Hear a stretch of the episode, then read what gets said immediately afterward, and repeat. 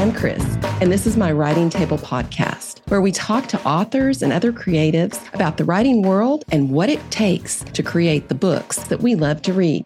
Ready? Pull up a chair and let's begin.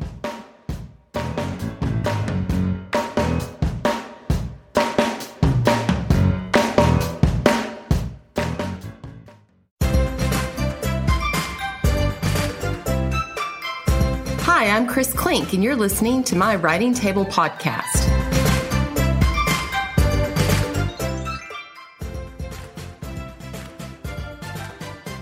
Kristin Rockaway is a native New Yorker and recovering corporate software engineer. After working in the IT industry for far too many years, she finally traded the city for the surf and chased her dreams out to Southern California, where she spends her days happily writing stories instead of code. When she's not working, she spends time with her husband and son, browsing the aisles of her neighborhood bookstores and trying to catch up on sleep. Welcome, Kristin. Hi, thanks for having me, Chris. Kristin, how did your coding career fold into writing novels? I guess it starts from like before I got into coding. I always wanted to be a writer. Like that was my when I grow up kind of dream but it doesn't really pay a lot of money. You know, I think most writers know that unless you're like super hustling or catch a big break, right? So I needed money when I was younger. I wanted to like move out of my grandmother's house and pay off my student debt. So I majored in computer science because I liked it. You know, I always did well in math and high school. And at that time, computer, it was like the first big tech boom. I liked coding. Yeah, I majored in computer science and I became a software engineer. And I worked at that company for 15 years. I liked it. It didn't like feed my soul. Still, I loved writing and I always wanted to write. So I did it for personal reasons. I kept a journal and a diary. I had a live journal, which anyone of a certain age um, who was into blogging or whatever might remember live journal. I made a lot of friends that way. And then I had my son in 2013 and had a lot of free time for this writing before I had my son. And then once I had him, it was basically just working all the time and coming home and being a mom. And I kind of felt like I wanted some time for me. I was also going through some serious postpartum depression at the time. And as part of like my healing process, I decided to embrace my writing again and took a formal fiction class through Gotham Writers Workshop. I never really wrote fiction before. I was kind of like essays and humorous stuff and things like that. But this is when I really started embracing fiction. Yeah. So I took this class and then I took another class and I started what would turn out to be my debut novel, The Wild Woman's Guide to Traveling the World. I took a romance class after that and workshopped it. And at that point, I was like, you know, maybe this could be something. And and things were at work were just I was tired of it. So um, I was like, I'm going to take six months off and see if I can make something of it. And then you know I'll go back after six months. But then I wound up getting an agent pretty quickly and started a book deal and decided I never wanted to go back. no regrets. No, no regrets. Tell us about your latest Life Unscheduled. So, Life Unscheduled is about a young woman who works in tech. A lot of my protagonists work in tech, not all of them, but I draw on a lot of my experiences for that. So anyway, so she works in tech for an artificial intelligence company in LA. She lives and breathes her job. She's married to her job. And she doesn't have time for a social life. And when the story opens, she's like after this promotion and they're taking all her time. But at the same time, her very best friend asks her to be the maid of honor in her wedding. And, you know, that anyone who's been a maid of honor knows that that's a big time commitment. But she loves her friend. So she's like, yeah, I'm going to make this work. So I'm going to just schedule my days. I'm going to, you know, from the moment I wake up until the moment I go to sleep, I'm going to, and she sleeps in her office. I'm going to schedule this out. But then, you know, the wedding kind of goes sideways. The bride has a really overbearing family um, that makes things complicated. And also, uh, she needs a guy who she starts having feelings for. And that doesn't really fit into her perfect schedule. So she has to make this decision of what's important to her. You know, is, is her career the most important thing or is there room for other stuff in her life too, like love? This week I started the audiobook and I can tell it's going to be a fun one. I've listened to it when I'm walking my dogs. In a nutshell, what does your idea to manuscript process look like? Oh boy, it's um, I don't know that it'll fit in a nutshell. It's kind of a mess. and it's funny, I'm on my sixth book right now, writing it, and it you would think that like, oh, you get it down by now. I mean, maybe some people do, but that's just not me. I kind of have a general process in which I start by brainstorming a lot. I'm a plotter, by the way. I tried pantsing once and it was just an absolute disaster. So I need to know where I'm going. I'm like, I'm like Nicole in the book. I need a plan. So I start when I have the seed of an idea, I'll get out a fresh notebook and I brainstorm a lot by hand. I do a lot of longhand writing until I feel like, okay, this could be a story. It's more than just like an interesting character or an interesting plot twist or whatever. You know, like that's kind of where the seed comes from or like I'll watch a documentary or like read a news story and that's where I'll get the idea. So I'll flesh it out. I usually fill at least a notebook with ideas like that. And then when I'm confident that, okay, this could be a story, I'll transfer to Scrivener. I'm a total Scrivener enthusiast. And I actually made my own um, template for Scrivener that I use for my story writing. I call it my story writing process. And, you know, it's, uh, it's a work in progress. It's fluid. It's not something that I'm strict about. Um, you made your own Scrivener template. Yes, I made my own Scrivener template called my story writing process. And it's basically, you know, I brainstorming is my first step in the process before I move to Scrivener. When once I move to Scrivener, I flesh out beats in my story, character profile, and then I have like a whole set of stuff for my, my my character profile. I have, you know, like the basic questions and then like fears, wants, strengths, things that are in her way. I have a whole backstory profile that I work on, and then to find her wounds, you know, her great or misbelief. Some people call it misbelief, like her great wound, like what's driving her, what's her motivation, what's her goal. And then I'll take my beats and I kind of flesh them out into scenes. And then I just added this to my most recent, the book I'm working on now is scene cards from Story Genius. I make scene cards mm-hmm. for every scene. Then as I'm working on my scenes or chapters, I'll, I'll kind of write, I'll rewrite like a quick thing and then I'll go back and, and write it using my scene card and my quick rewrite. I'll go back and write it. And in general, I don't really revise that much because I have all this upfront work you know, obviously I go through like developmental revisions with my editors and stuff, but it's a very short revision process before I hand it in nice. I just used, I think this was my most successful Scrivener adventure was this book I'm on now. I love what you're saying about doing your own template. You know, some of those just don't serve you. Right. They don't have as much detail as you might like, like on the character sketches. So yeah, cool. exactly. And because I don't follow any one process, you know, I love Lisa Cron. I love K.M. Weiland's Outlander novel. I love um, Mar- Marnie Friedman has a book that I really love. You know, so I take bits and pieces, and then they're just like random, you know, like the beat sheets that I find on Jami Gold's website. There's so many things that I pull my process from that the templates that are out there just don't work. So I kind of Frankensteined it for my own purposes. And it's also really helpful to kickstart my project because then when I have the template, I'm like, okay, I got my book, I know, notebook, start my template, and then go from there. So you got this idea on paper, and then you've started fleshing it out through Scrivener and doing using your templates. Once you have that research done, about how long does it take for you to actually get the draft done? Get a pretty clean draft. This is like a terrible time to be asking me that because I have taken so long on book six. Like it was due back in March and I've asked for like two extensions already. Like I've, and I'm rewriting it from scratch right now. He's eight, but he has a disability oh, well. and it's just very difficult. And also, yeah. I mean, you know, with the pandemic, there was homeschooling and um, there's just, it was it was a lot this year. Yeah. So, you know, but when things are good, once I do the plotting, I mean, I could plot for that, that whole process I just explained takes me a while. It takes me probably four months, three or four months. But then once I have that all down, it'll take me like, mm, if I'm good, three months to get out my, oh, my draft. Nice. And then I'm, and then because I do, I have very little revision pretty much done. That's really nice. So there's that.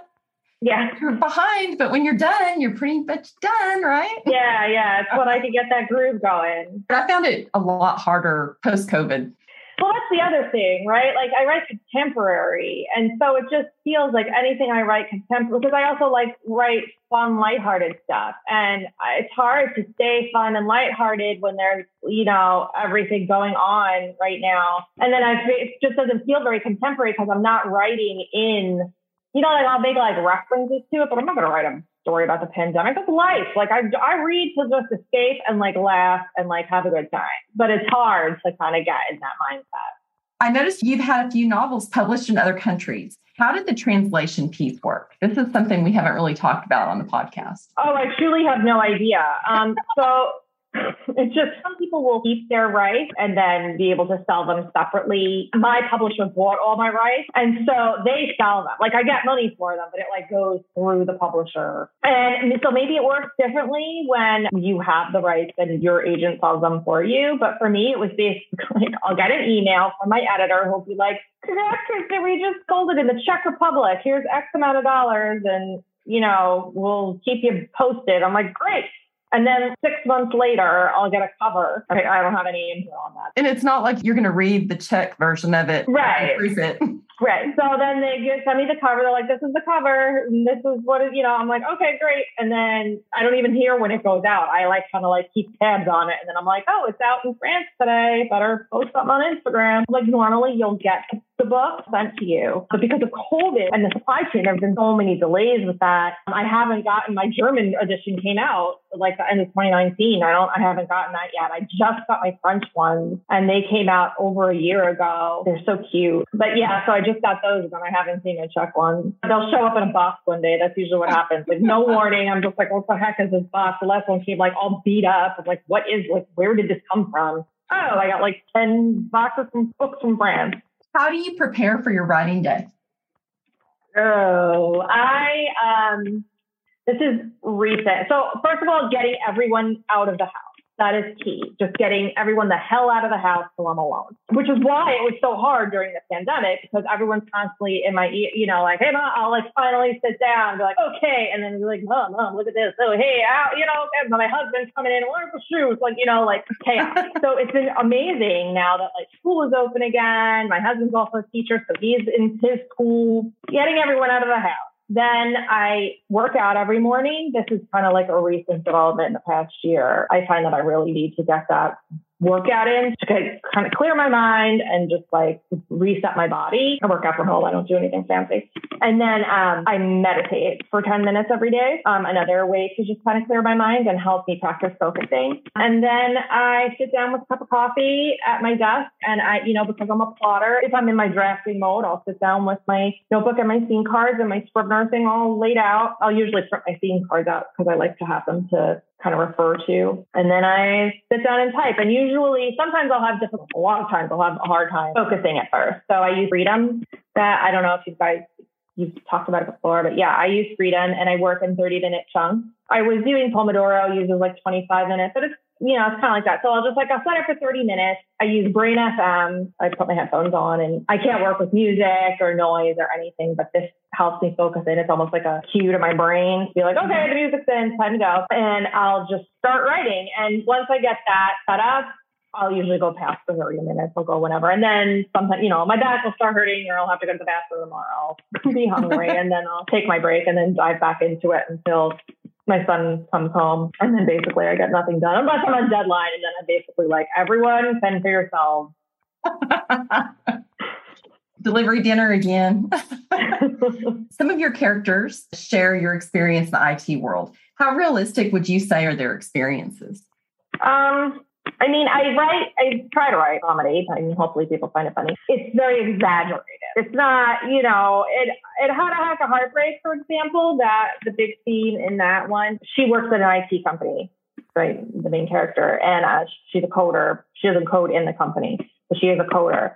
Um, and some of the experiences she had our experiences I have, but just like bigger. You know, there were the guys that would kind of, there were some people that would treat me like, like I didn't know what I was doing, or like I had one person tell me, oh, you're, you don't see a lot of women coders. You're good for a woman, you know? That was a client actually, and I had to bite oh, my gosh. tongue. Can you imagine? It was clients were the worst ones. So the people that I worked with, were great. I mean, I can't say anything about the guys that I work with, and it was mostly men. They were great. They're very supportive. Some of them even came to my book launch in Brooklyn. Oh, cool. What is that something special that readers will always get when they're reading a Kristin Rockaway book? Um, hopefully, they will be inspired to just kind of take a look at their own lives and feel like, am I on a path that makes me happy? Because I feel like that is a recurring theme in my book. The heroine usually starts out, her life is kind of a mess or she's very unhappy in some way. And then as the story goes along, it's really because she hasn't been paying attention. She hasn't been prioritizing the things that really make her happy, the things that she wants. You know, she's been kind of like letting other people's opinions dictate the trajectory of her life. You know, she's let self doubt or fear kind of creep in and dictate the trajectory of her life. But, you know, the best part of writing, honestly, is when I'll get an email from a, uh, a reader who will say, this made me take a look. It made me reevaluate my relationship with my job. Or I actually got one from my debut novel that, um, so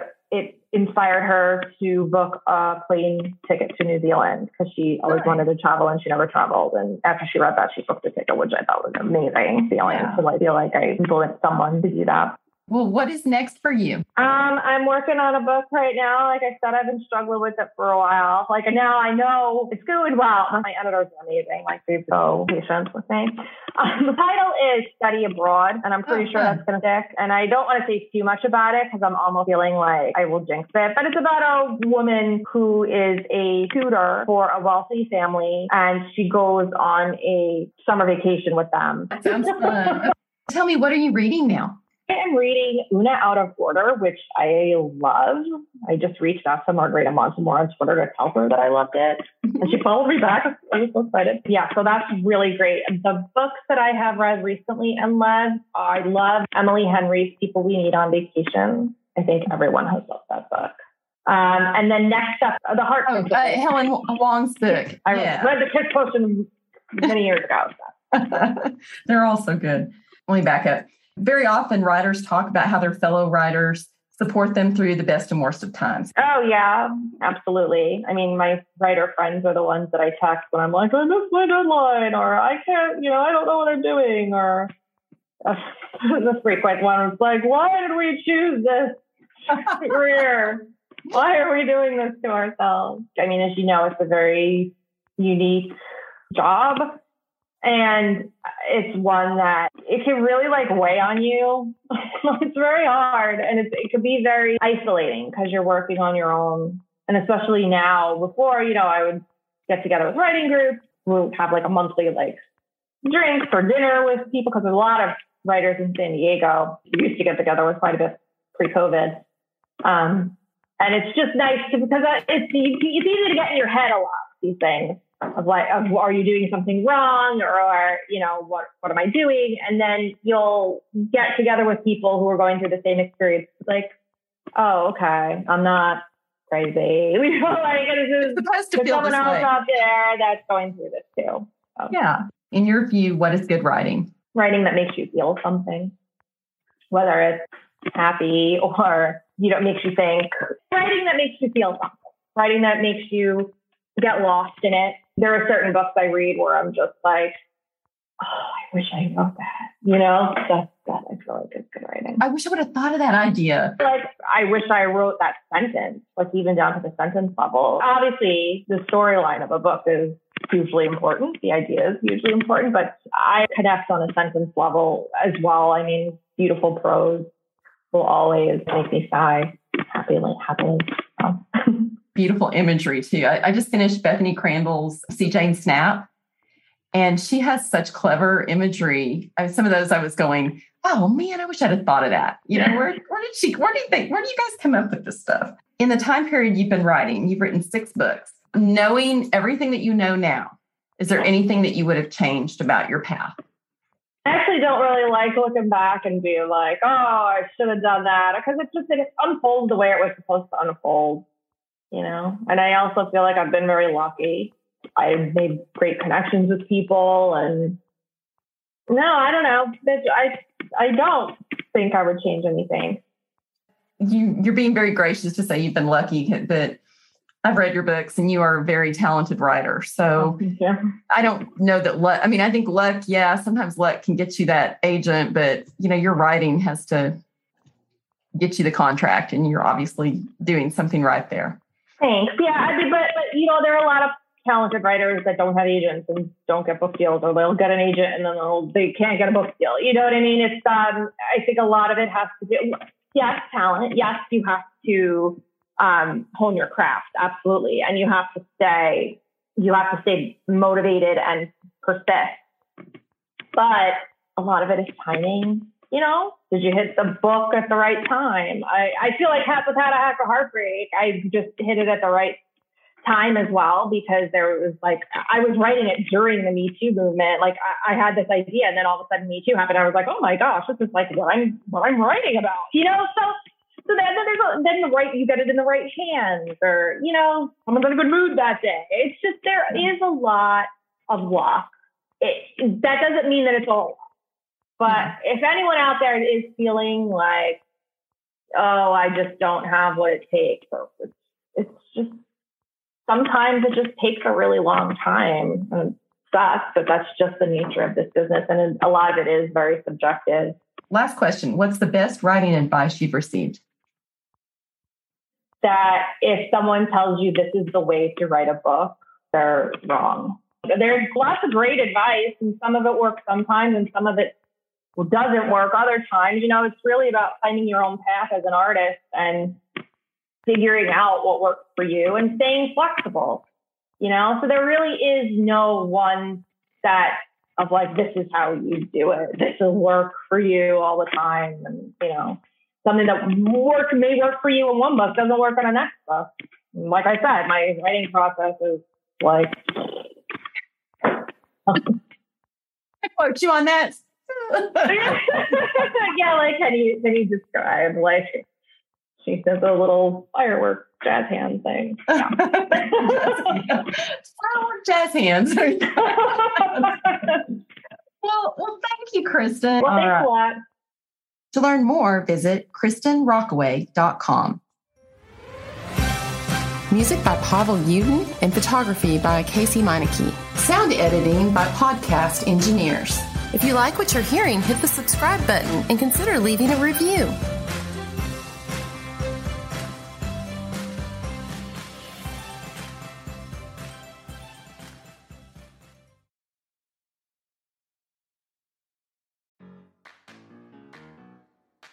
If you're enjoying the writing table, please consider leaving us a review. There are so many podcasts out there. Reviews help other listeners find us. Thanks so much for your support.